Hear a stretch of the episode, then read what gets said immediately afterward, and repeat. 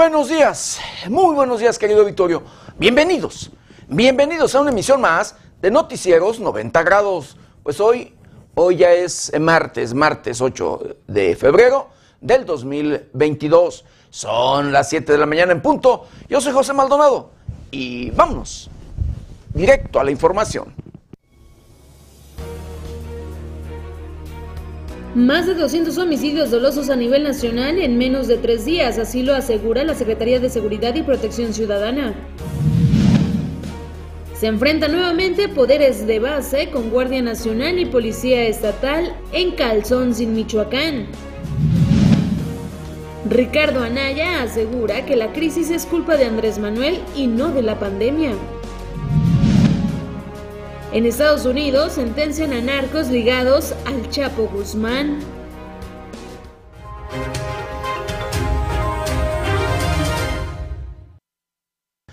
Bienvenidos, bienvenidos a una emisión más de Noticieros 90 grados. Pues sí, hoy, hoy ya es martes, martes 8 de febrero del 2022. Ocho días de este, el segundo mes de este año 2022. Un mes y año difíciles, un mes y año complicados, un mes y año preocupantes. Difíciles, complicados y preocupantes en todos, pero en todos los sentidos.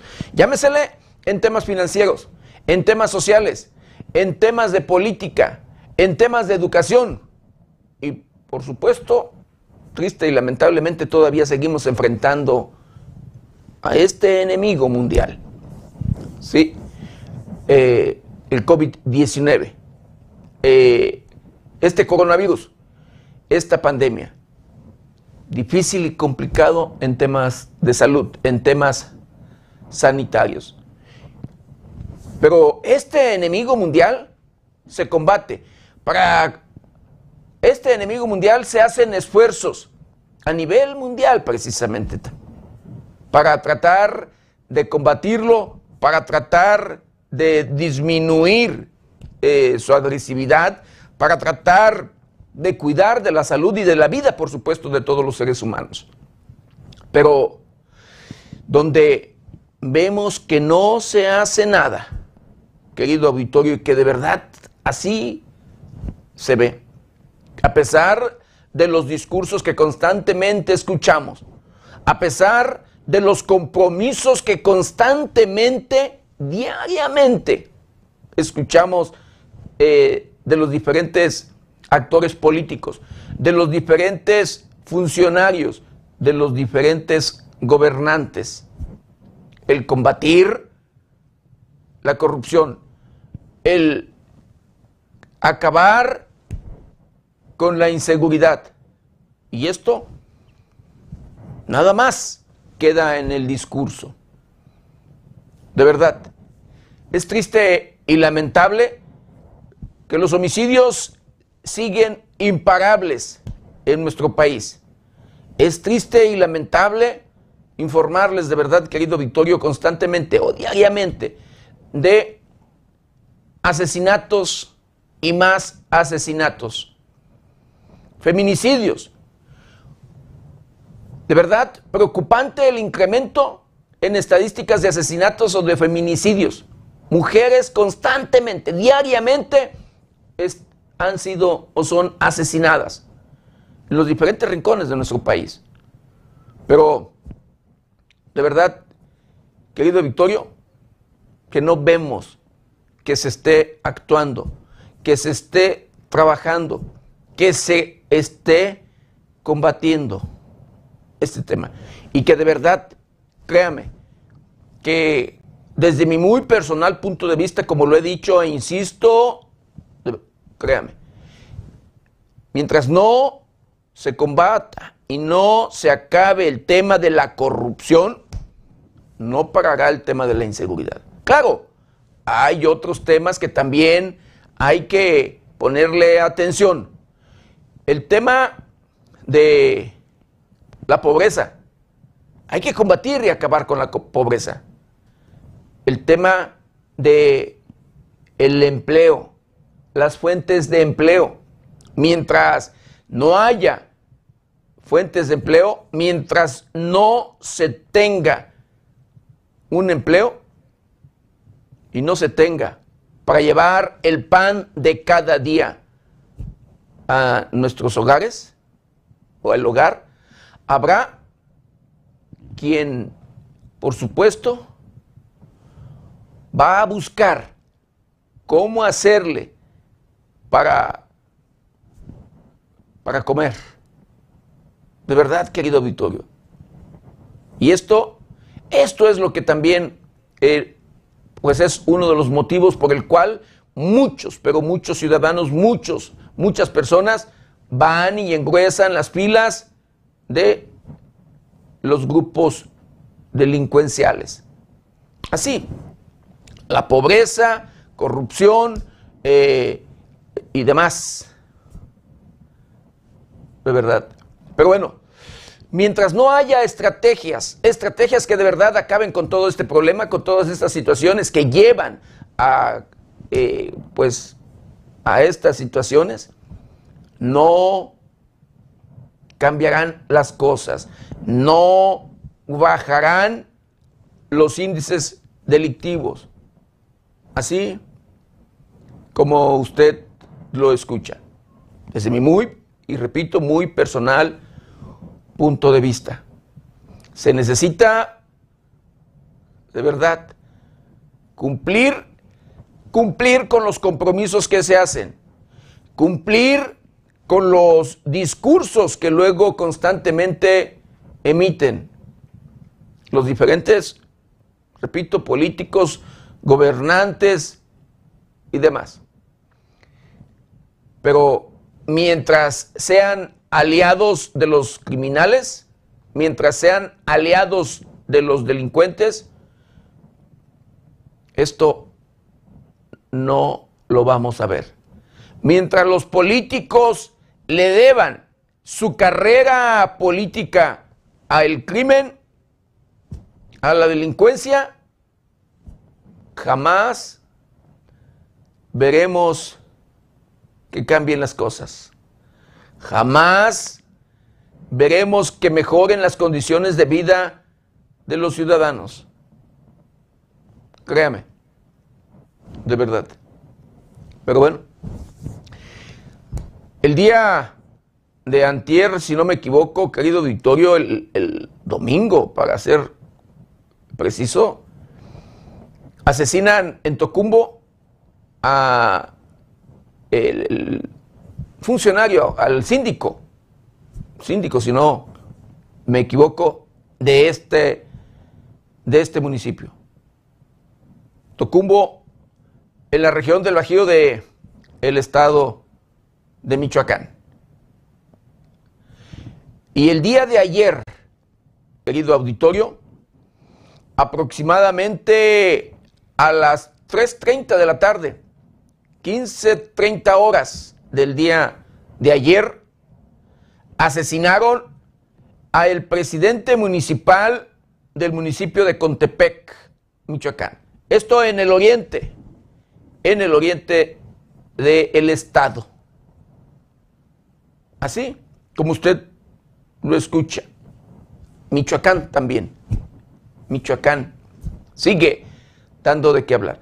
Y cito a estos dos eh, personajes que, claro, no les resto importancia en lo absoluto a todas las decenas y decenas, de verdad, de ciudadanos, de mexicanos que son asesinados constantemente, hombres, mujeres, niños y ancianos, de verdad. No respeta nada. Lo cito a estos dos personajes porque en cierta forma, y lo digo de verdad, tienen pues seguridad, tienen, son personajes que luego pues son públicos y son, y tienen cierta, eh, pues, digamos, allí eh, protección, de verdad, y respeto luego a veces por en las propias los propios grupos criminales y demás. Digo, respeto entre comillas.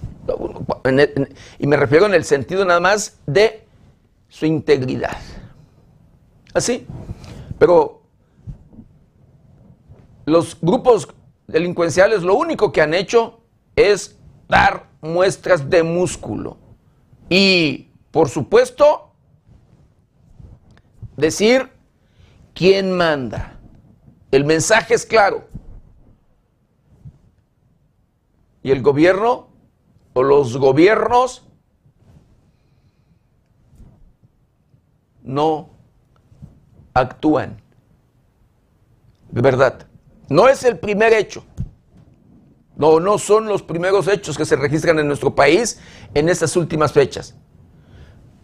Tocó en autoridades, pero diario, diario, como le vuelvo a informar, asesinan a personas en los diferentes rincones de nuestro país. Y allí nadie pone atención. Y con estas autoridades yo le puedo asegurar que van a, echar a trabajar o a poner a trabajar a todos, a todos los órganos en todos los sentidos, a todas las dependencias, a todas las corporaciones y demás de investigación y desde luego policíacas en todos los aspectos para tratar de dar con los responsables. Así como usted lo escucha. No es el primer presidente municipal que asesinan. Son varios presidentes municipales que han sido asesinados en las últimas fechas. Triste y lamentablemente, así como usted lo escucha. Constantemente asesinan autoridades. Pero lo vuelvo a repetir, no por el hecho de citar en estos momentos a autoridades, estoy haciendo menos en lo absoluto o le resto importancia en lo absoluto al asesinato de un ciudadano, de una persona de bien, de una persona honrada, trabajadora, de verdad, hombres, mujeres, niños y ancianos, que constantemente pierden la vida a manos de grupos delincuenciales, de criminales. Así, así las cosas. ¿Hasta cuándo se va a poner orden? ¿Hasta cuándo realmente van a cumplir con lo que escuchamos en los discursos? Repito, hablan de acabar, de combatir, de, ¿sí? de erradicar la corrupción. Pero en la realidad no lo vemos. No lo vemos. Triste y lamentable, pero es una, una realidad. La violencia no para. La inseguridad, de verdad, vigente. Y como vemos, los grupos delincuenciales cada vez más empoderados. Los grupos delincuenciales dando muestras de músculo. Así como usted lo escucha. Y operan, se instalan en los diferentes rincones de nuestro país. Y por supuesto, donde hay actividad económica. Allí están. Allí, allí llegan. Allí hacen de las suyas. Triste y lamentablemente, pero así son las cosas. Grupos delincuenciales de diferentes cárteles y demás Las prácticas delictivas las mismas. Extorsiones, secuestros, asesinatos, violaciones de mujeres, Y bueno, el despojo de su patrimonio, el desplazamiento de personas, de habitantes de diferentes comunidades, pueblos, municipios o demás, que los corren, porque sí, si bien les va, los corren. Todos los grupos delincuenciales llevando a cabo estas prácticas. Y créame, usted lo sabe, usted es el mejor testimonio que en todos los rincones y por todos lados, la presencia de criminales. Y también lo sabe, querido auditorio, que es en donde hay presencia de grupos delincuenciales, estos son aliados, los ven con autoridades, saben que son amigos. Y demás. Así las cosas, triste y lamentablemente, en nuestro país. Hay lugares, hay estados donde operan en tan un solo estado más de 14 grupos criminales más de 14 grupos criminales. Y es el caso, el caso del estado de Michoacán. Más de 14 grupos criminales. Y esto que le estoy diciendo, dicho, confirmado por un comandante, excomandante, un general, excomandante de la 21 zona militar. Así como usted lo escucha. Sí las cosas, pero en fin, vamos a hacer, vamos a hacer un recorrido por el portal de noticias más importante. Y en esta mañana, ejecuciones múltiples en Morelia, la capital del estado de Michoacán, la indiferencia oficial. PRD demanda justicia tras el asesinato de alcalde de Contepec, Enrique Velázquez. Balean adulto mayor y ya menor de edad en Celaya, Guanajuato. Localizan cuerpo decapitado en Purépero, Michoacán. En Michoacán se debe frenar la violencia, así lo dice el diputado, o bueno, Hernández eh, Peña. Partido Acción Nacional de Michoacán, del estado de Michoacán, condena el asesinato del alcalde de Contepec, Michoacán. Que no quede impune el crimen de Enrique Velázquez. Demandan los alcaldes priistas. Basta de inseguridad en Michoacán, lo dice la dirigencia del el Partido Revolucionario Institucional en Michoacán. Tras movilización interinstitucional, se aseguran a cuatro en posesión de cuatro armas, 370 cartuchos y 19 cargadores. Suman cinco alcaldes asesinados o desaparecidos en Michoacán en el gobierno de Andrés Manuel López Obrador. Asesinan a Herrero en la puerta de su negocio en Zamora, Michoacán, en este municipio que ocupa el primer lugar en temas de inseguridad en la entidad en el estado de Michoacán. Hermano de un diputado, entre los 10 cuerpos encobijados en Fresnillo, Zacatecas. Ejecutan al presidente municipal de Contepec en el estado de Michoacán. Universidad de California recibe donación de 55 millones de dólares por un centro de investigación sobre, sobre el, bueno, para que desarrollen investigación para así lograr comprender cuál es la ciencia. Que, bueno, tema sobre depresión Decían ahí está el tema en sí.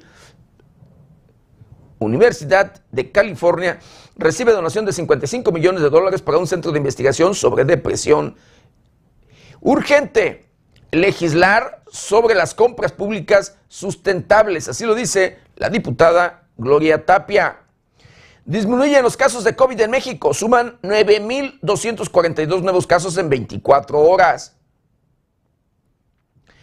En, en Tarecuato, en el municipio de Tangamandapio, comuneros y centistas queman, queman vehículos en apoyo a profesores de Calzoncín. Estas, estas y otras noticias las encuentra en el portal de noticias 90grados.com.mx.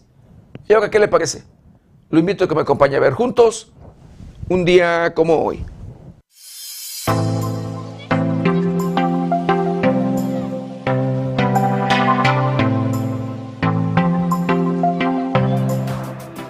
Un día como hoy, 8 de febrero, pero del año de 1847, las fuerzas invasoras norteamericanas al mando del general Wilfrido Scott llegaron al puerto de Veracruz.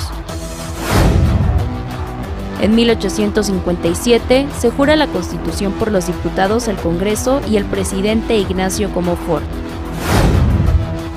El 8 de febrero se celebra el Día del Nirvana o Paranirvana, dedicado a la contemplación y la espiritualidad en lugares destinados para el retiro espiritual.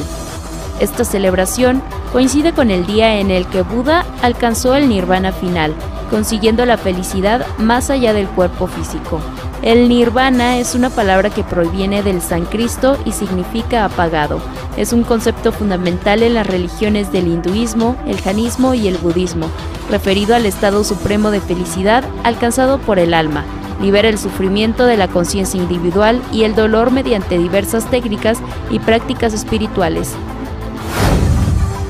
El Día Internacional del Internet Seguro es un evento de gran envergadura que fue propuesto por la red InSafe y apoyado por la Unión Europea.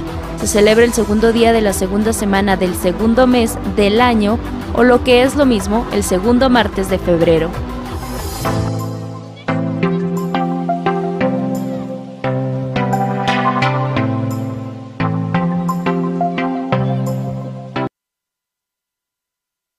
Bueno, quiero mandar saludos, saludos muy especiales a todo, a todo nuestro auditorio, a todos aquellos que nos ven y nos escuchan a través de las diferentes plataformas de 90 grados. Saludos, saludos especiales a aquellos que nos ven a través de la televisión, los que nos escuchan a través de las diferentes estaciones de radio que se enlazan con este su noticiero preferido y por supuesto, de igual manera, con mucho cariño y respeto a todos, a todos aquellos que nos ven y nos escuchan a través de las diferentes redes sociales de 90 grados.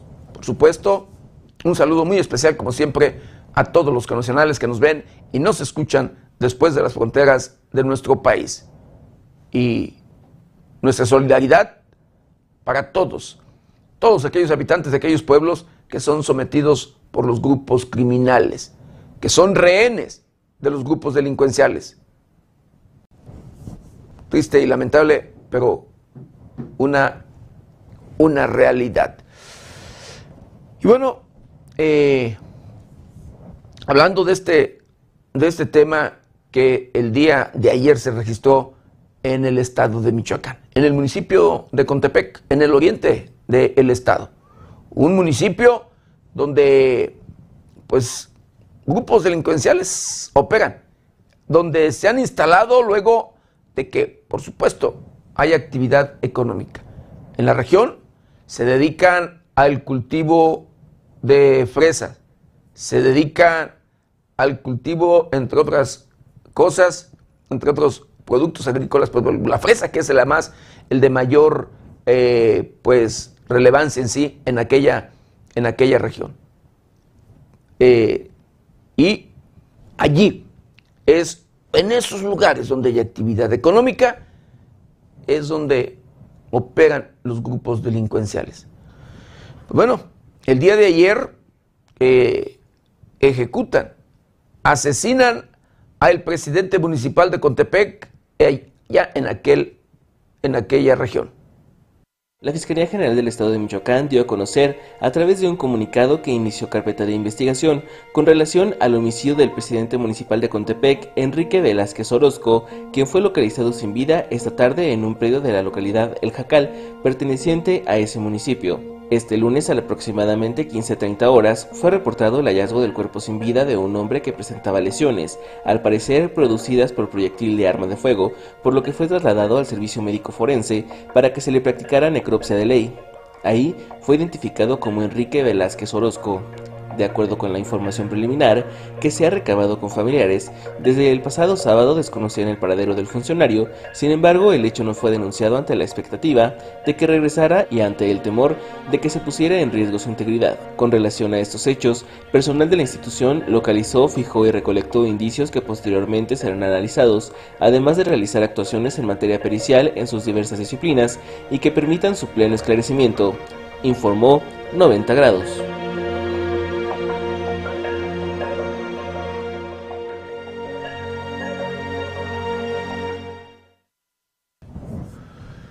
Pero ¿sabe qué? No es el primer alcalde asesinado en lo que va de la administración de Andrés Manuel López Obrador. Ah, y esto hablando nada más del estado de Michoacán. Suman ya cinco alcaldes asesinados en la, o desaparecidos en la administración de Andrés Manuel López Obrador. Con el asesinato del presidente municipal de Contepec, Enrique Velázquez Orozco, desaparecido desde el fin de semana, suman cinco alcaldes en funciones electos o exalcaldes asesinados o desaparecidos en Michoacán. El 23 de abril del 2019 fue localizado el cuerpo sin vida y con huellas de tortura de David Otlica Avilés, alcalde del municipio de Nahuatzen. 13 de diciembre del 2019 fue asesinado a balazos el exalcalde de Buenavista, Michoacán, Lorenzo Barajas Heredia. Mientras tanto, el 29 de junio del 2021, Gilberto Mejía Salgado, de 64 años de edad, alcalde electo de Penjamillo, fue víctima de desaparición forzada y hasta la actualidad se ignora su paradero. Asimismo, el 6 de enero del 2021, Juan Hernández Ramírez, exalcalde de Aquila, fue asesinado a balazos en un ataque armado perpetrado por civiles armados a bordo de una motocicleta. Él se encontraba acompañado por su hijo, quien murió cuando era llevado a un hospital. El lunes 7 de enero del 2022, Enrique Velázquez Orozco, alcalde de Contepec, reportado como desaparecido el sábado, fue hallado asesinado y con un mensaje de la delincuencia organizada.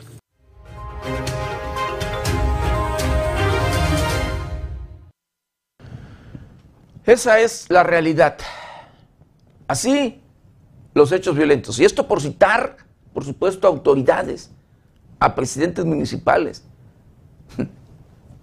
y sin contar los miles de ciudadanos, de personas que no tienen ni siquiera un granito de seguridad. Nada. Pero bueno, lo mínimo, ni lo mínimo de seguridad. Una autoridad municipal tiene escoltas, eh, los respetan, lo cuidan, los bueno, entre comillas, los respetan los demás. Así, pero bueno, así las cosas. Pero, ¿sabe qué? ¿Sabe eh, cómo está la situación en temas de inseguridad en estos, que tan solo hablando en estos tres, tres días, cuáles han sido los resultados? Más de 200 homicidios dolosos a nivel nacional en menos de tres días se han registrado. Y esto así lo da a conocer la Secretaría de Seguridad y Protección Ciudadana del Gobierno Federal. Según el informe de seguridad de la Secretaría de Seguridad y Protección Ciudadana del Gobierno de México, en los últimos tres días se registraron 212 homicidios dolosos en territorio nacional, 90 de ellos únicamente el de Bingo 6 de febrero, siendo el más sangriento de este último fin de semana. El día viernes 4 de febrero a nivel nacional se registraron 53 homicidios dolosos, siendo Guanajuato el más violento con un total de 11, le sigue Nuevo León con 7 y el Estado de México con 5. Zacatecas fue el estado con más homicidios dolosos el día sábado 5 de febrero, registrando 19 de los 69 homicidios dolosos a nivel nacional, mientras que Nuevo León registró 6, Guanajuato y Jalisco un total de 5 respectivamente. Sin embargo, el día 6 de febrero a nivel nacional se reportaron 90 homicidios dolosos, 12 en Guanajuato, 11 en Jalisco y 11 en el Estado de México, 10 en Michoacán y 8 en Oaxaca, es decir, en cinco estados se registró más de la mitad de los decesos.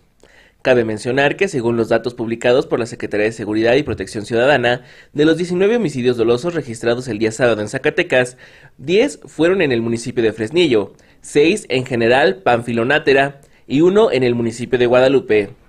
De los 212 homicidios dolosos registrados a nivel nacional este fin de semana, 147 eran hombres, 17 eran mujeres y 33 se registraron como no identificados. Reportó para 90 grados Luis Manuel Guevara.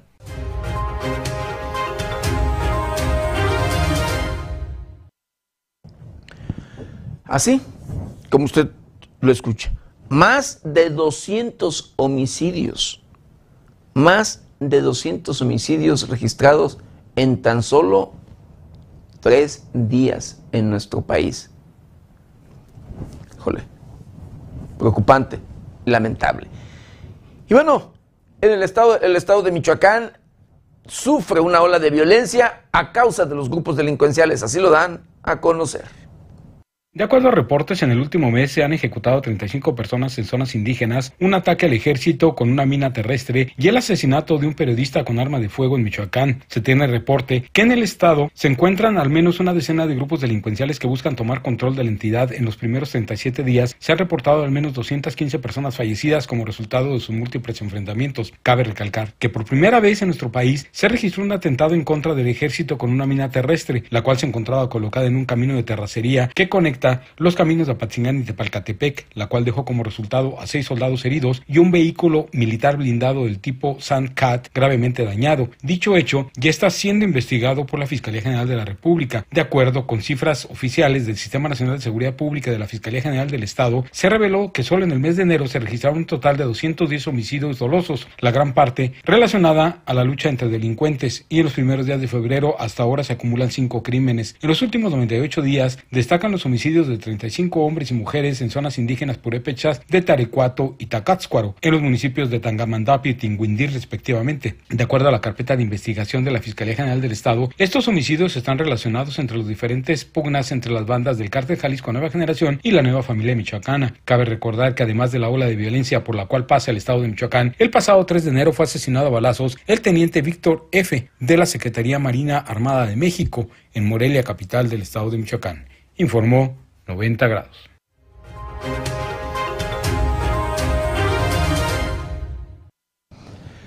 Así las cosas.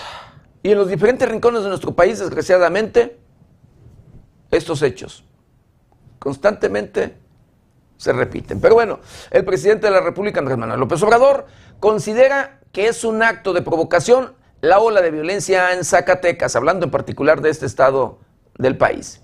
El presidente Andrés Manuel López Obrador calificó como un acto de provocación al gobierno el que grupos criminales dejen cuerpos abandonados en la vía pública en Zacatecas. El mandatario informó que en uno de estos actos encontraron un dron en un lugar donde dejaron los cuerpos abandonados. En uno de estos actos donde se dejaron cuerpos se descubrió un dron. Estamos hablando de un acto propagandístico, es un enfrentamiento entre grupos, pero también es un acto de provocación, dijo el presidente. Finalmente, el mandatario federal indicó que tras una reunión con representantes del Gabinete de Seguridad Federal con el gobierno del estado, se acordó reforzar a las fuerzas federales para combatir la violencia en Zacatecas, que se ha convertido en una de las entidades con mayor violencia, informó 90 grados.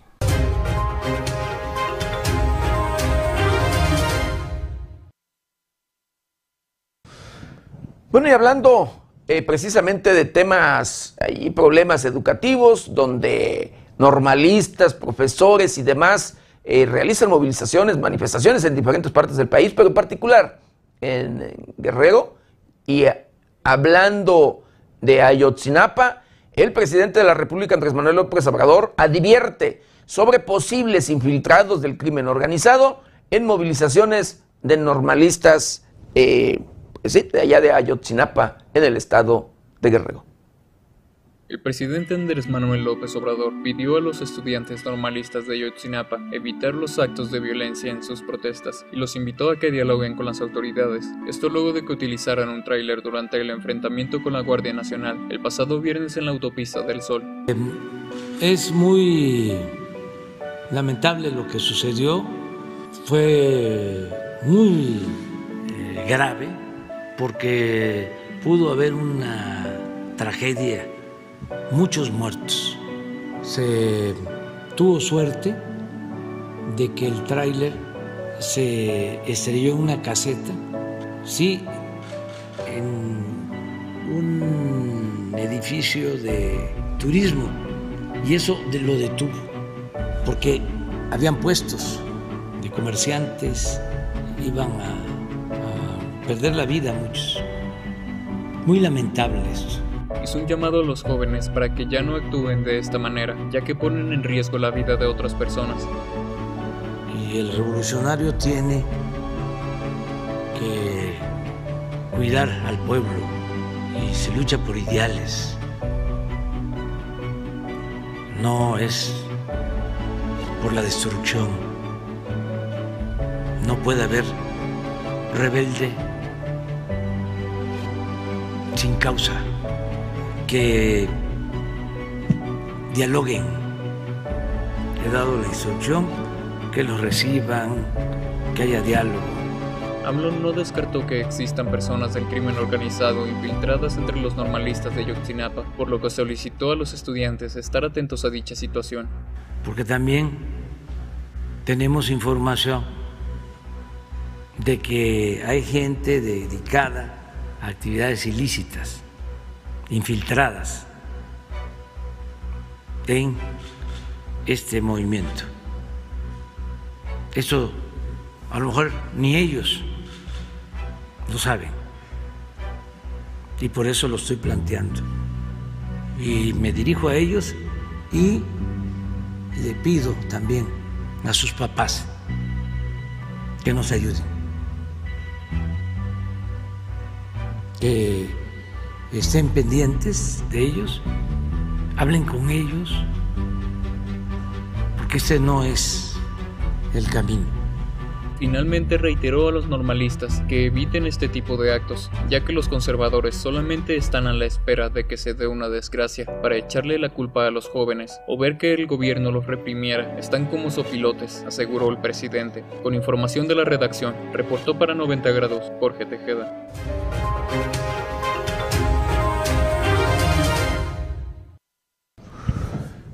Y bueno, se enfrenta nuevamente poder de bases con Guardia Nacional y Policía de Michoacán. Por tercera ocasión en menos de una semana, integrantes de la Coordinadora Nacional de Trabajadores de la Educación, Poder de Bases y Elementos de Seguridad Pública Federal y Estatal se enfrentaron. Los hechos se registraron a la altura de la localidad de Cofradía y Calzón, sin municipio de Uruapan, Michoacán. Los docentes se trasladaron a la localidad de la Cofradía para bloquear las vías del ferrocarril, al momento que las fuerzas policiales implementaron un operativo de seguridad para evitar que extendieran sus protestas. Para impedir ser retirados de las vías del ferrocarril, los maestros lanzaron petardos contra los elementos de la Policía Estatal y Guardia Nacional. Previo al enfrentamiento en la comunidad de la cofradía, profesores y estudiantes normalistas intentaron bloquear y secuestrar autobuses y unidades comerciales sobre la carretera Pátzcuaro-Uruapan, informó para 90 grados Amanda Bautista Rodríguez.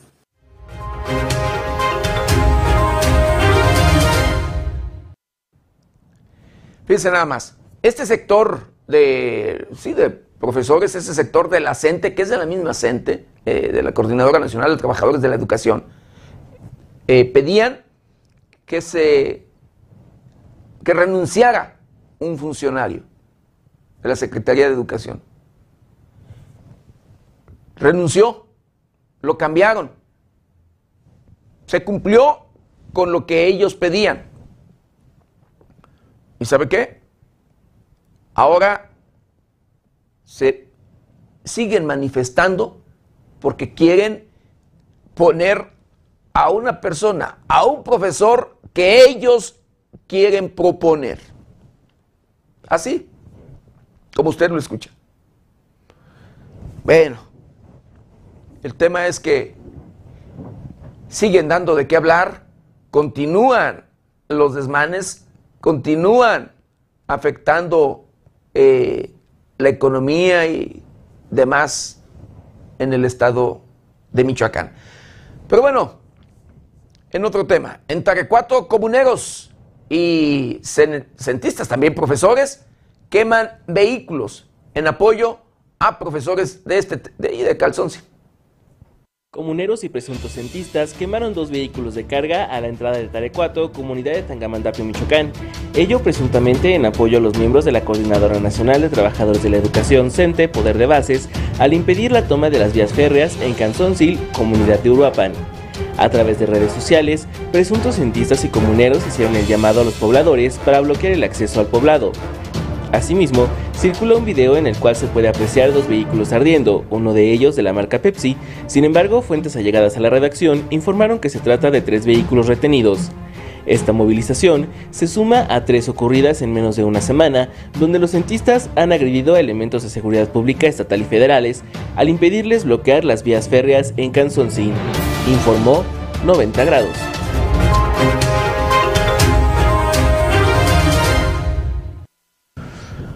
Bueno, este sector precisamente de la gente rechaza el poder de bases, rechaza propuestas del gobierno para elegir director de educación indígena, que es donde ellos están queriendo imponer a su profesor. Integrantes de la Coordinadora Nacional de Trabajadores de la Educación Poder de Bases rechazaron la propuesta que el gobierno del Estado les planteó para determinar a quien ocupe la Dirección de Educación Indígena de la Secretaría de Educación en el Estado.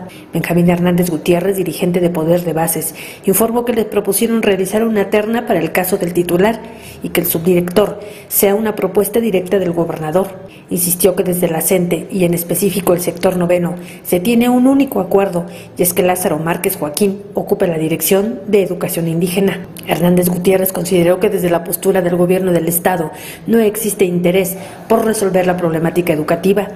Informó para 90 grados Amanda Bautista Rodríguez.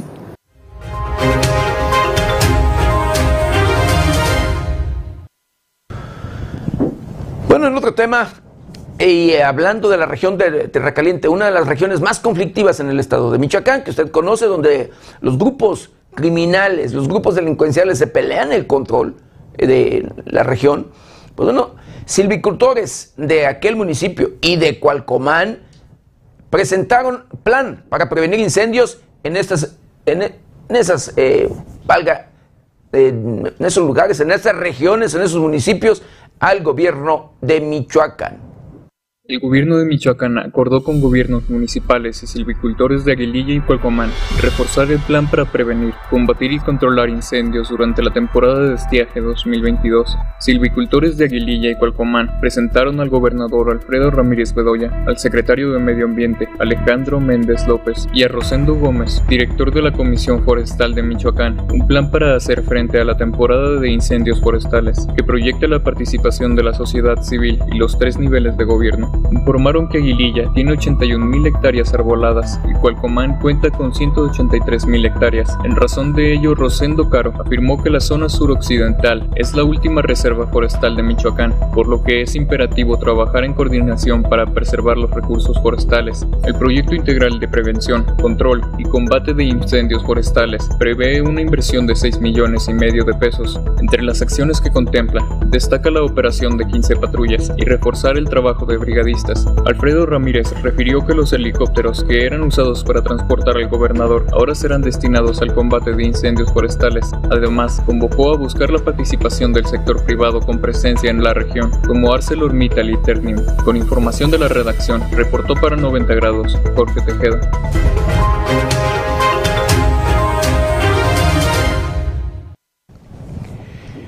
¿Y sabe qué? El, los migrantes, los connacionales, nuestros paisanos, los mexicanos que están allá en el norte de nuestro país, en el vecino país del norte, buscando, desde luego, mejores condiciones de vida en todos los sentidos, seguridad y demás, eh, aumentaron el 23% con las remesas en el estado de Michoacán en el 2021. Captó 5 mil millones de dólares.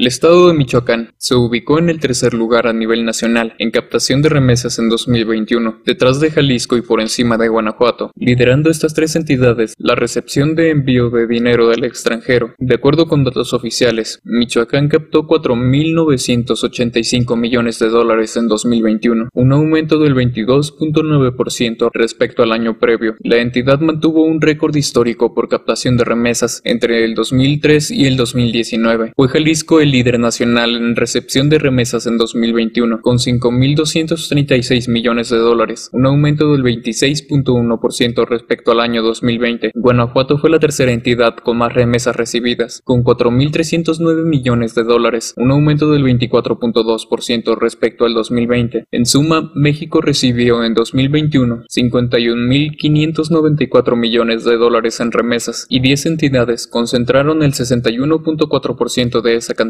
Se estima que el 94% de los migrantes mexicanos radican en los Estados Unidos, de donde provino casi la totalidad de las remesas. Con información de la redacción, reportó para 90 grados Jorge Tejeda.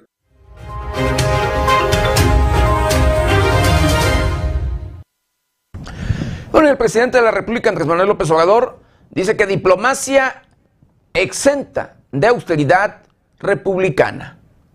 Pese a ser informado de que un estudio de la Organización para la Cooperación y el Desarrollo Económico registró que México brinda salarios onerosos a sus representantes diplomáticos, los cuales alcanzan los 330 mil pesos mensuales, el presidente de la República, Andrés Manuel López Obrador, defendió las percepciones de cónsules y embajadores. El mandatario señaló que existe el compromiso de mantener los sueldos y prestaciones del servicio exterior tal y como se encontraron cuando asumió el actual sexenio, lo que significa una excepción del plan de austeridad impulsado por el gobierno federal, reconoció el presidente.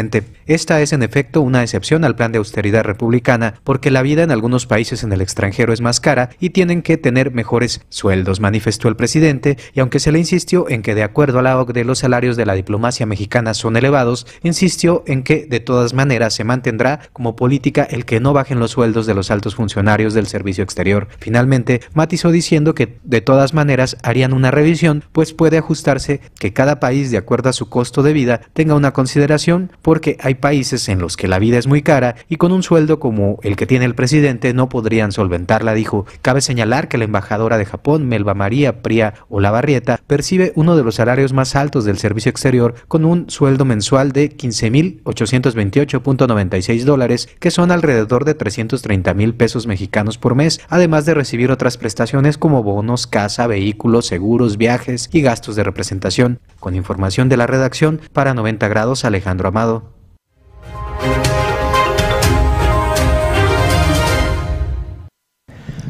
La crisis en México es culpa de Andrés Manuel López Obrador y no de la pandemia. Así lo dice Ricardo Anaya. En el video de esta semana, Ricardo Anaya acusó al presidente Andrés Manuel López Obrador de la actual crisis económica, la cual dijo no es consecuencia de la pandemia por el COVID-19, como se ha dicho. Ojalá hubiéramos estado equivocados hace cuatro años. O sea, tristemente hoy nuestra economía está estancada, estamos ya en recesión técnica. Y claro, nos quieren seguir engañando con el cuento de que el desastre económico no es culpa de López Obrador, sino de la pandemia. Pero eso es mentira por tres razones muy sencillas. Primero, ¿cuándo empezó la caída de nuestra economía? Empezó antes de la pandemia. Segundo, ve la economía de Estados Unidos. Por mucho tiempo, por el tamaño y la relación estrecha entre ambas economías, si la economía de Estados Unidos crecía, aquí lo ves en la línea azul, la economía de México también crecía, incluso más. Y ve, por las medidas que ellos sí tomaron, a pesar de la pandemia, ellos ya están creciendo otra vez. ¿Y nosotros? Resulta que nosotros no. Finalmente, Ricardo Anaya aseguró que México sí se ha endeudado por la pandemia, aunque López Obrador diga lo contrario, y hasta dijo que el préstamo que ha obtenido México es de 2.3 billones de pesos. Con información de la redacción, para 90 grados, Alejandro Amado.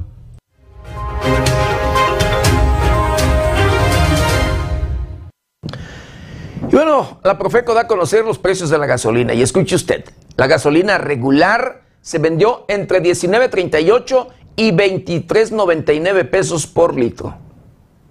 En un muestreo realizado entre el 2 y el 3 de febrero, la Procuraduría Federal del Consumidor encontró que la gasolina regular tuvo un precio promedio por litro de 20 pesos con 98 centavos, 4 centavos más que la semana pasada. En tanto, la gasolina premium se vendió en promedio en 22.96 pesos por litro, 4 centavos más que hace una semana, y el diésel en 22 pesos con 18 centavos por litro, 5 centavos más que una semana atrás. Así lo informó el titular de la Profeco, Ricardo Sheffield Padilla, presentó el informe ¿Quién es quién en los precios de las gasolinas? durante la conferencia matutina del presidente de la República, Andrés Manuel López Obrador. Ricardo Sheffield detalló que las franquicias que en promedio venden la gasolina más económica son Orsan, Rendichicas y ExxonMobil, en tanto que Redco, Full Gas y La Gas son las franquicias que en promedio venden más caro. El precio más bajo de la gasolina regular se encontró en una franquicia móvil en Puebla, en donde el litro se vendió en 19 pesos con 38 centavos, en tanto que el precio más alto se localizó en Zapopan, Jalisco, en una gasolinera de la franquicia Pemex, en donde se vendió a 23 pesos con 99 centavos por litro. En el caso de la gasolina premium, fue una gasolinera de la franquicia Servifácil, la opción más económica, localizada en Coatzacoalcos, Veracruz, donde se vendió en 21 pesos con 9 centavos el litro, 20 centavos menos que la semana pasada, donde también fue la opción más económica del país. En contraste, el precio más alto lo registró una franquicia Shell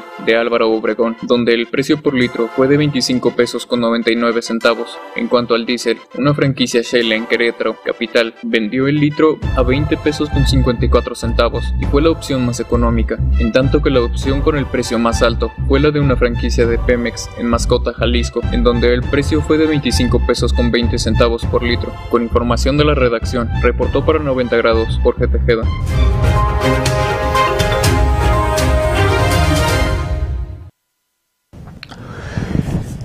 Y bueno, hablando de este tema de la consulta ciudadana, querido auditor, perdón, querido, querido auditorio, 245.103 ciudadanos serán notificados para participar en consulta de renovación de, de que es de revocación en sí, pero bueno, ya le cambiaron allí de mandato.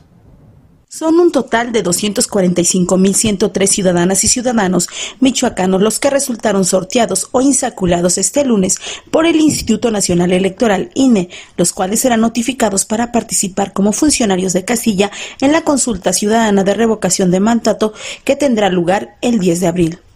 De acuerdo con David Alejandro Delgado Arroyo, vocal ejecutivo del INE Michoacán, el sorteo fue en base al mes de su nacimiento. En esta ocasión tocó a quienes nacieron en mayo y subsecuentes, en donde hasta el 13% de la lista nominal será tomado en cuenta.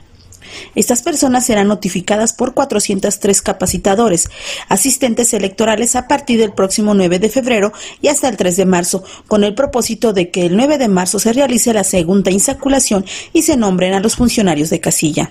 En el segundo sorteo se considerará a quienes cuyo nombre inicie con la letra B inicial de su apellido paterno, todo ello para que funcionen las 2.194 casillas el día de la jornada de revocación de mandato del 10 de abril próximo. Para 90 grados, América Juárez Navarro.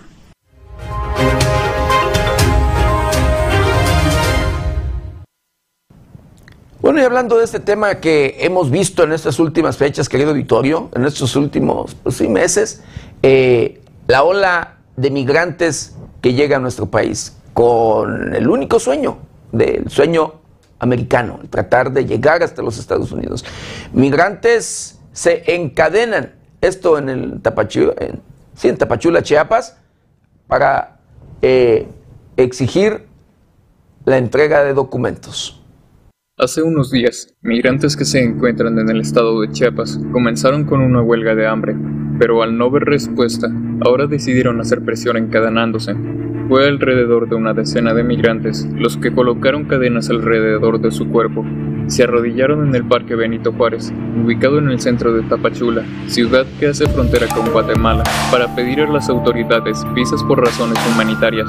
Este grupo se instaló desde la noche del miércoles frente al acceso principal de las oficinas de regulación migratoria del Instituto Nacional de Migración, donde pernoctaron al aire libre.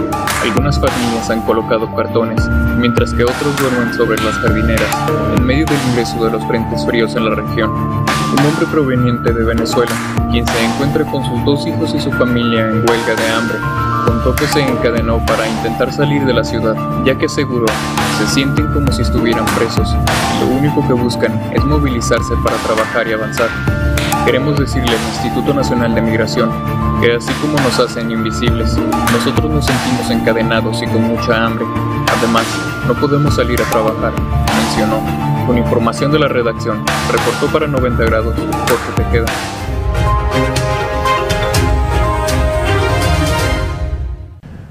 Bueno, en Guanajuato sigue la violencia. En Guanajuato, imparable, imparable los enfrentamientos, los ataques a elementos policíacos, a ciudadanos y, por supuesto, comerciantes y demás. Las extorsiones imparables en todos los aspectos. Pero bueno, atacan a balazos a un policía perteneciente a la Secretaría de Seguridad Ciudadana en Celaya, Guanajuato. Un policía raso perteneciente a la Secretaría de Seguridad Ciudadana de la ciudad de Celaya, Guanajuato, fue atacado a balazos en la comunidad de Tenería del Santuario, resultando lesionada. Los hechos se registraron a un costado de la carretera federal Celaya con Monfort alrededor de las 6.30 de la mañana de lunes, cuando la afectada se dirigía a laborar. El reporte de un ataque a balazos fue dado por habitantes de la zona a través de la línea de emergencias 911. Elementos municipales acudieron al lugar junto con paramédicos de urgencias médicas, quienes localizaron a una mujer herida en una camioneta color gris dentro del panteón de la localidad. De inmediato fue trasladada a un centro médico, la cual se reporta en estado delicado. A decir de vecinos, de pronto se escucharon múltiples disparos, el acelerar de vehículos y vieron la camioneta volcada en el intento de escapar de la agresión. La elemento se estrelló contra una barda del Camposanto, terminando la unidad con las llantas hacia arriba y ella con heridas de bala. La realidad de los hechos la determinó la Fiscalía, quienes realizan el peritaje correspondiente, informó 90 grados.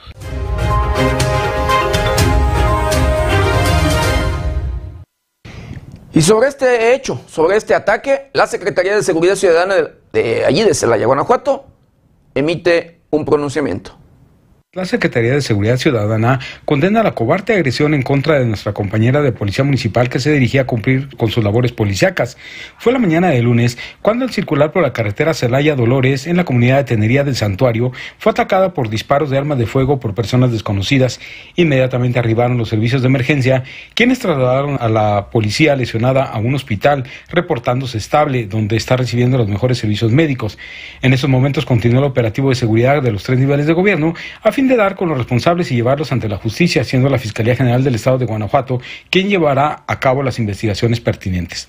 La Secretaría de Seguridad Ciudadana y las instituciones de seguridad estatales y federales seguirán trabajando en coordinación para hacer de Celaya una ciudad en paz, informó 90 grados.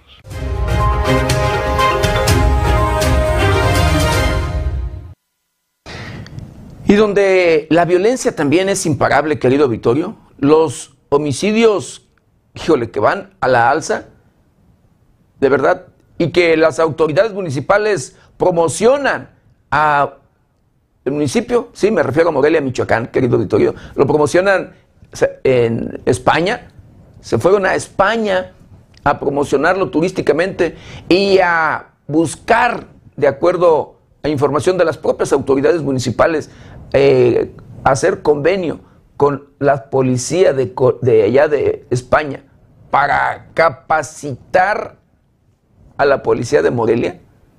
Imagínense, en, tan solo en Morelia, nada más le voy a dar este dato. En lo que va del año, hasta el día de ayer, hasta el día de ayer, nada más en la ciudad de Morelia, capital del estado de Michoacán, van 58 personas asesinadas. 58 personas asesinadas. En un día se han registrado hasta 3, 4 personas o más. Así. Pero bueno, ayer, el día de ayer, no fue la excepción. Asesinan a un hombre en la capital michoacana.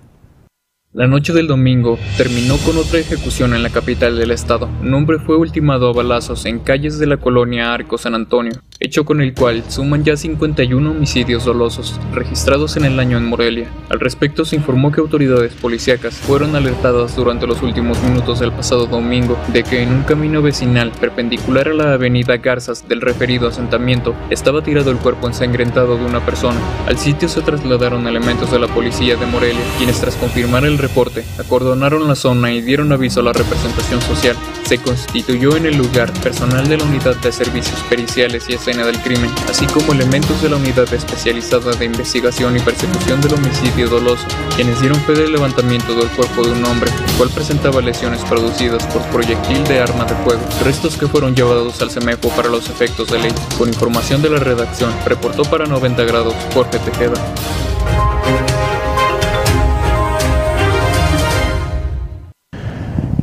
Bueno, quiero mandar saludos, saludos especiales a Sergio Gómez, a Joaquín Talavera, a Sergio Cortés Eslava, a Rosalía Díaz, agradecer con mucho cariño y respeto y su comentario. Dice, duele ver, dice, a un Michoacán ensangrentado. Híjole, de verdad, bueno, coincido allí con Rosalía Ruiz, un Michoacán y todo nuestro país, desgraciadamente, así. Le mando saludos muy especiales y le agradezco de verdad con mucho cariño y respeto su comentario, Rosalía, Rosalía Ruiz. Saludos a Omar Ruiz Bravo, a Jonathan, eh, Jonathan Giovanni eh, Cárdenas Núñez y agradezco también con mucho cariño y respeto su comentario. Dice, buen día señor José, todo esto es inhumano. Si todos generalmente tenemos familia, sueños, eh, familia dice, sueños toda una vida, ya nadie ayuda, dice, obras de caridad, ya no hay educación para las nuevas generaciones, los niños ya no tienen aspiraciones. Le agradezco de verdad también el comentario de Jonathan Giovanni Cárdenas Núñez. Saludos a Rosa Antillán, le agradezco también con mucho cariño y respeto su comentario. Dice, buen día licenciado Maldonado, gracias por traernos el mejor noticiero. Que tenga un excelente martes. Correspondo, por supuesto, a sus buenos deseos y agradezco su comentario. Saludos a Noemí Rodríguez, a Fernando Sánchez, agradezco con mucho cariño y respeto el comentario de Fernando. Dice, qué tonterías habla este presidente. Agradezco de verdad allí con mucho cariño y respeto su comentario. Saludos a CMI Verdía, el ex líder de los autodefensas en la costa michoacana. Y de igual manera agradezco con mucho cariño y respeto su comentario. Dice, saludos, buen día, licenciado. Qué triste y, lamentable. Hoy es vergonzoso ver cómo eh, está el tema de seguridad. ¿Cuántas personas más tienen que morir y cada día? Cada día siembran más terror a la población. Hace falta que la federación y Estado ya combatan a todos los grupos por igual y no protejan a nadie. Por los municipios, ellos protegen a quien los ayudó a ganar porque solo así ganaban. Agradezco de verdad el comentario de CMI, de CMI Verdía. Saludos a Chivo Rodríguez y agradezco también con mucho cariño y respeto su comentario. Dice, buen día José. Dice, austeridad, mis polainas. Ellos ganan lo que quieren. Y, bueno, luego dice, eh, Chivo Rodríguez. Qué bueno que ya, que ya voltearon a mirar alcaldes. Alcalde que, no haga su, eh, su chamba, darlo de baja. Ellos son los delincuentes, los delincuentes eh, élites. Agradezco de verdad el comentario de Chivo Rodríguez. Le mando saludos muy especiales a Sandrita Quintero y agradezco también con mucho cariño y respeto su comentario. Dice, buen día licenciado Maldonado, que tenga un excelente día y cuídese mucho. Por favor, dice, saludos al equipo de 90 grados. Saludos a Enrique Sánchez. Dice, la economía de México crecía más que la de Estados Unidos. Eh, Enrique Sánchez dice, si tuviéramos, eh, luego dice, si tuviéramos las refinerías y no solo una barda, el energético estaría más barato. Bueno, agradezco de verdad el comentario, los comentarios de Enrique Sánchez. Luego dice, bye. Eh, saludos a Walter Tresegue. Agradezco también con mucho cariño y respeto su comentario. Dice, buen día, señor José. Dice, eh, estamos, estamos siendo hostigados otra vez directamente en Aguililla, Michoacán, y municipio con, con 100 unidades de militares y helicópteros artillados. Dice, hacemos responsables al gobernador de Michoacán y al general Covarrubias, ya que ellos asesinaron varios pobladores y quieren imponer a cárteles unidos en Aguililla y municipios, dice, ya que el abuelo y sus cárteles unidos quieren el Estado. Comente, dice que estamos, que estamos rodeados. Andan dos helicópteros en Aguililla y ya estamos rodeados, rodeados de militares por dos aguas. Dice, en el Terrero y Crucero van a entrar a los municipios de Aguililla. Le agradezco de verdad con mucho cariño y respeto los comentarios de Walker, el comentario de Walter Tresegue. Y bueno, eh, saludos, saludos muy especiales a Sniper Six Ramiro. Dice, apoyen con su like, ayuden con su valioso like, mi gente. Gracias a todos los que ya dieron su like. Y luego dice, saludos para el comandante CMI Verdía y el compa Sergi Ánimo. Agradezco de verdad con mucho cariño y respeto sus comentarios. Y bueno, en otra información, en los Estados Unidos, sí, sentencian a narcos ligados al Chapo Guzmán. Estados Unidos fueron sentenciados a prisión tres narcotraficantes ligados al capo Joaquín El Chapo Guzmán. Se trata de Mario Núñez Mesa, alias el M10, Fernando Arellano Romero, El Rayo, y David Sánchez Hernández, El Cristian. La sentencia fue dada en la Corte Federal del Distrito Oeste de Texas, en la sede de El Paso, donde a Mario Núñez Mesa lo condenaron a 40 años de prisión, a Fernando Arellano a 17 y a David Sánchez a 20 años. Los sentenciados están en un grupo de 24 personas que pertenecen a un dictamen encabezado por el Chapo e Ismael El Mayo Zambada, ingresados todos ellos en la Corte de Texas en el 2012, que señala a los detenidos de ser miembros del cártel de Sinaloa y haber hecho importación y distribución de sustancias controladas, lavado de dinero, portación de armas y otros delitos. Los implicados pertenecían a la Policía Municipal y Estatal de Chihuahua, donde participaron con el cártel de Juárez, al que terminaron traicionando para unirse al cártel de Sinaloa entre el 2008 y el 2011. En el dictamen se señaló que el M10 fue lugarteniente del Chapo en Chihuahua y Durango, donde se fundó la organización Gente Nueva que declaró guerra al cártel de Juárez. Con información de la redacción, reportó para 90 grados Noé Almaguer.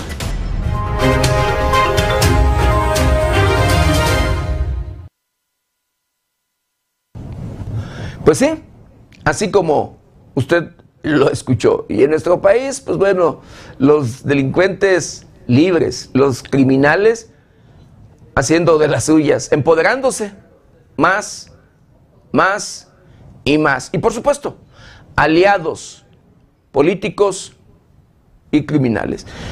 Y bueno, el presidente de los Estados Unidos visitaría Israel a finales del 2022. De acuerdo con el presidente de los Estados Unidos, Joe Biden, aspira a visitar Israel a fines de este año. Así lo anticipó el primer ministro Neftali Bennett durante una llamada telefónica entre los dos líderes mediante un comunicado de la Casa Blanca. Por otro lado, Biden también le transmitió a Bennett su apoyo inquebrantable a la seguridad de Israel y su apoyo total para reponer el sistema de defensa antimisiles Domo de Hierro. Asimismo, ambos también discutieron sobre los temores de que Rusia se estuviera preparando para invadir Ucrania indicó la Casa Blanca. El presidente agradeció al primer ministro por su invitación a visitar Israel y dijo que espera realizar una visita a finales de este año. Se asegura en el comunicado oficial. Cabe recordar que el gobernante estadounidense recibió a Bennett en la Casa Blanca el año pasado, cuando dejaron a un lado sus diferencias en torno a algunos temas y formaron un frente unido. Con información de la redacción, reportó para 90 grados Jorge Tejeda.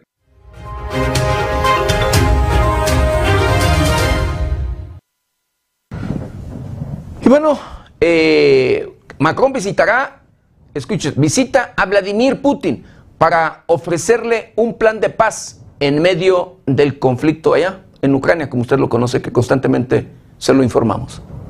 Este lunes, el presidente de Francia, Emmanuel Macron, llegó a Moscú para intentar bajar la tensión en torno a Ucrania y abordar asuntos sobre la seguridad en Europa con su homólogo Vladimir Putin. Se sabe que ambos mandatarios han tenido conversaciones telefónicas en tres ocasiones durante las dos últimas semanas y los temas que se han tocado son la situación en torno a Ucrania, sobre las garantías de seguridad que Rusia exige de Estados Unidos y de la OTAN. El mandatario francés propone un nuevo equilibrio para mantener la paz y la seguridad en el continente, especialmente de los vecinos de Rusia, y también atender a las preocupaciones del Kremlin por la expansión de la Organización del Tratado del Atlántico Norte. El Kremlin afirmó este lunes que la reunión de los líderes de Francia y Rusia es de gran importancia para resolver las tensiones sobre Ucrania, pero que no se pueden esperar avances significativos. Con información de la redacción para 90 grados, Alejandro Amado.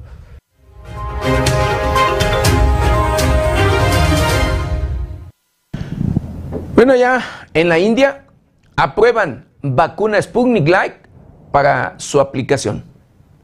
El Fondo Ruso de Inversión Directa informó que la vacuna Sputnik Light fue autorizada por el Controlador General de Drogas de la India. De esta forma, el fármaco se registró en más de 30 países, incluidos Argentina, Bahrein, Emiratos Árabes Unidos, San Marino y Filipinas. Por otro lado, Sputnik Light se agregará a la cartera de vacunas nacional de la India y se unirá a Sputnik V, que fue aprobada en abril del 2021 en ese país, que es el principal centro de producción de la vacuna original. Cabe recordar que Sputnik V y Sputnik Light se basan en una plataforma de de vectores adenovirales humanos segura y eficaz y no se asociaron con eventos adversos graves inusuales después de la vacunación, como miocarditis o pericarditis. Con información de la redacción, reportó para 90 grados Jorge Tejeda.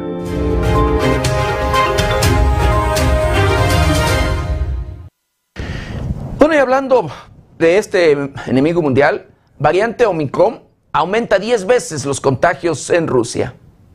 Rusia alcanzó un nuevo récord diario de contagios de coronavirus, con 180.071 casos, 10 veces más que hace un mes, mientras la contagiosa variante Omicron se expande por el país. Por otra parte, la cifra publicada este fin de semana por el equipo estatal de lucha contra el coronavirus fue de 2.800 casos, más que el día anterior, y continuaba una tendencia iniciada a mediados de enero, cuando los nuevos casos diarios rondaban los 17.000. No obstante, el número de contagios ha aumentado de forma drástica en las últimas semanas. El equipo gubernamental indicó que las muertes diarias por coronavirus se mantienen estables o incluso a la baja de forma marginal. Señalaron que se reportaron 661 muertes en las 24 horas previas, en comparación con 796 el 6 de enero. Finalmente, en toda la pandemia, el equipo de lucha contra el virus ha reportado 12.8 millones de contagios y 335.414 muertes. Por información de la redacción, reportó para 90 grados Jorge Tejeda.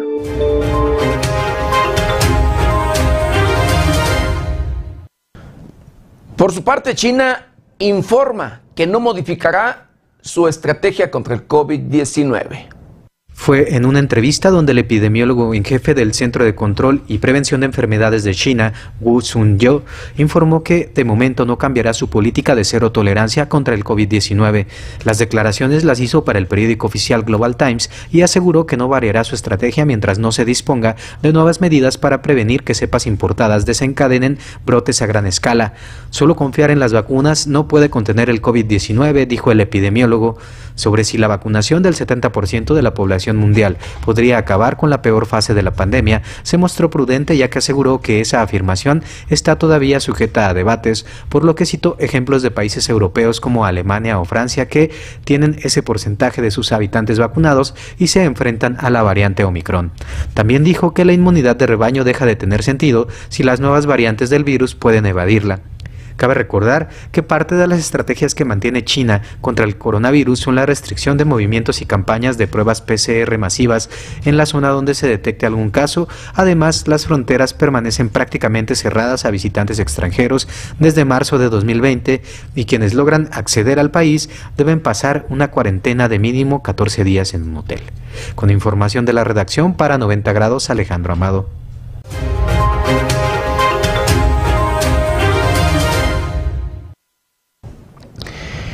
Bueno, quiero mandar saludos, saludos especiales a Martín Vargas Contreras. Agradezco de verdad allí, pues, su sentimiento, su comentario. Dice, lamentable, lamentable lo que pasa en, eh, pues, en nuestro país y en particular, pues, en el estado de Michoacán. Y bueno, eh, hablando de un tema que nos debe de preocupar a todos, querido auditorio, pero que lamentablemente mmm, valga, no lo tenemos en nuestra agenda, que luego no nos preocupa en lo absoluto, y menos aquellos eh, empresarios criminales, aquellos ambiciosos que no les importa en lo absoluto el medio ambiente, que no les importa en lo absoluto, de verdad, lo que le suceda a nuestro planeta. Mire, científicos informan o dan a conocer que el Ártico se calienta el doble de rápido que el resto del mundo.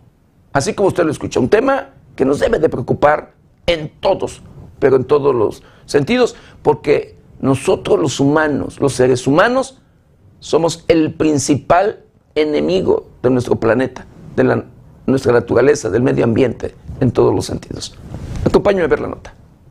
Los científicos que participan de la Expedición Internacional Observatorio Multidisciplinar de la Deriva para el Estudio del Clima Ártico, MOSAIC por sus siglas en inglés, han confirmado que la velocidad del calentamiento del aire en la superficie del Ártico es más del doble que en el resto del planeta desde la década de 1970. Esta expedición la ha coordinado el Instituto Alfred Wegener y el Centro Helmholtz para la Investigación Polar y Marina, con la colaboración de más de 80 institutos científicos de todo el mundo y un coste total de unos 150 millones de euros financiados en su mayor parte por el Ministerio de Educación e Investigación de Alemania. Cientos de investigadores internacionales están analizando las mediciones hechas durante la expedición, durante la cual registraron cientos de parámetros ambientales con una precisión y frecuencia sin precedentes durante un ciclo anual completo en el Océano Ártico Central. Los investigadores publicaron en la revista Elementa algunos de los resultados de la expedición sobre la atmósfera, nieve y hielo marino, que incluye también la primera imagen completa del calentamiento global en esa zona. Según el estudio, la extensión del hielo marino del Ártico se ha reducido casi a la mitad en verano desde que comenzaron los registros por satélite en la década de 1980. Con información de la redacción para 90 grados, Alejandro Amado.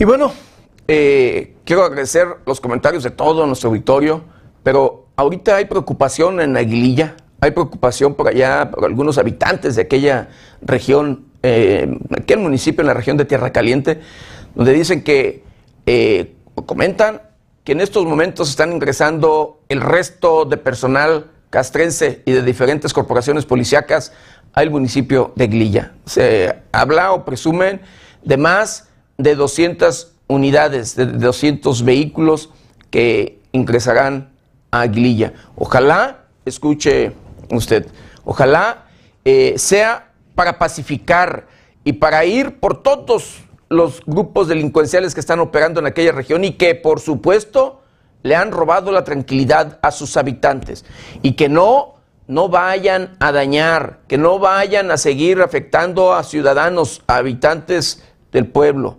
Eh, lamentablemente, en muchas de las ocasiones en los diferentes pueblos, en esas regiones, a los pobladores, a los habitantes, los utilizan los grupos criminales, los grupos delincuenciales.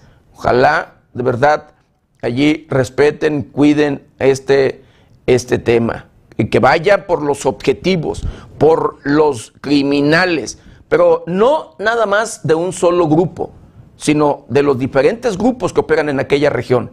No es un, un grupo nada más el que está operando. Pero en fin, así, así las cosas. Y bueno, para que no nos sorprendan estos cambios climáticos, querido auditorio, que no nos sorprendan, que incluso por ahí en, se han registrado lluvias, en algunos lugares caída de nieve, granizo, y en estos días, de verdad, todavía se sigue viendo eh, estos cambios climáticos, porque todavía hay varios frentes fríos pendientes. Acompáñame a ver el pronóstico del tiempo para las próximas horas.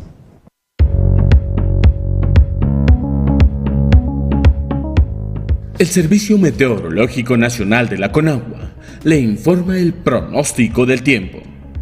Este día, el frente número 28 recorrerá el sureste del país y la península de Yucatán.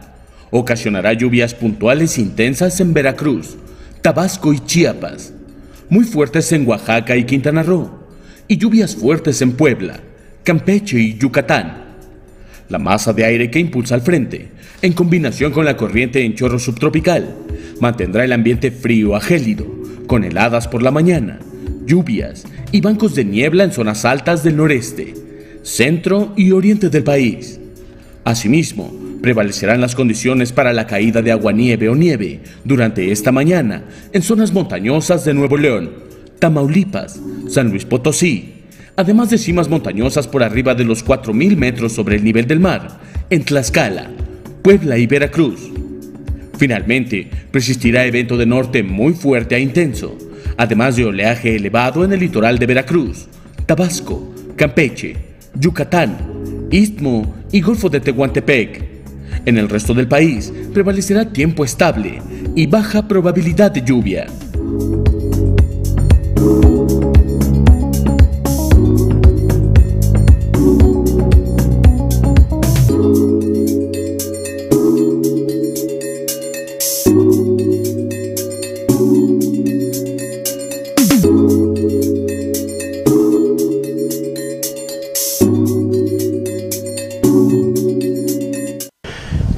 Hemos llegado. Hemos llegado al final de una emisión más de Noticieros 90 grados. No sin antes quiero agradecer de verdad infinitamente el que nos hayan acompañado en este su noticiero preferido. Lo espero yo mañana, mañana ya miércoles, de 7 a 8 de la mañana y nuestra querida compañera Berenice Suárez de 8 a 9 de la noche. Recuerde, lávese las manos constantemente con agua y jabón. Utilice gel antibacterial, cubrebocas, careta de ser posible. Guarde su distancia, cuídese y cuide a los suyos. Que tenga un excelente martes. Yo soy José Maldonado. ¿Está usted bien informado?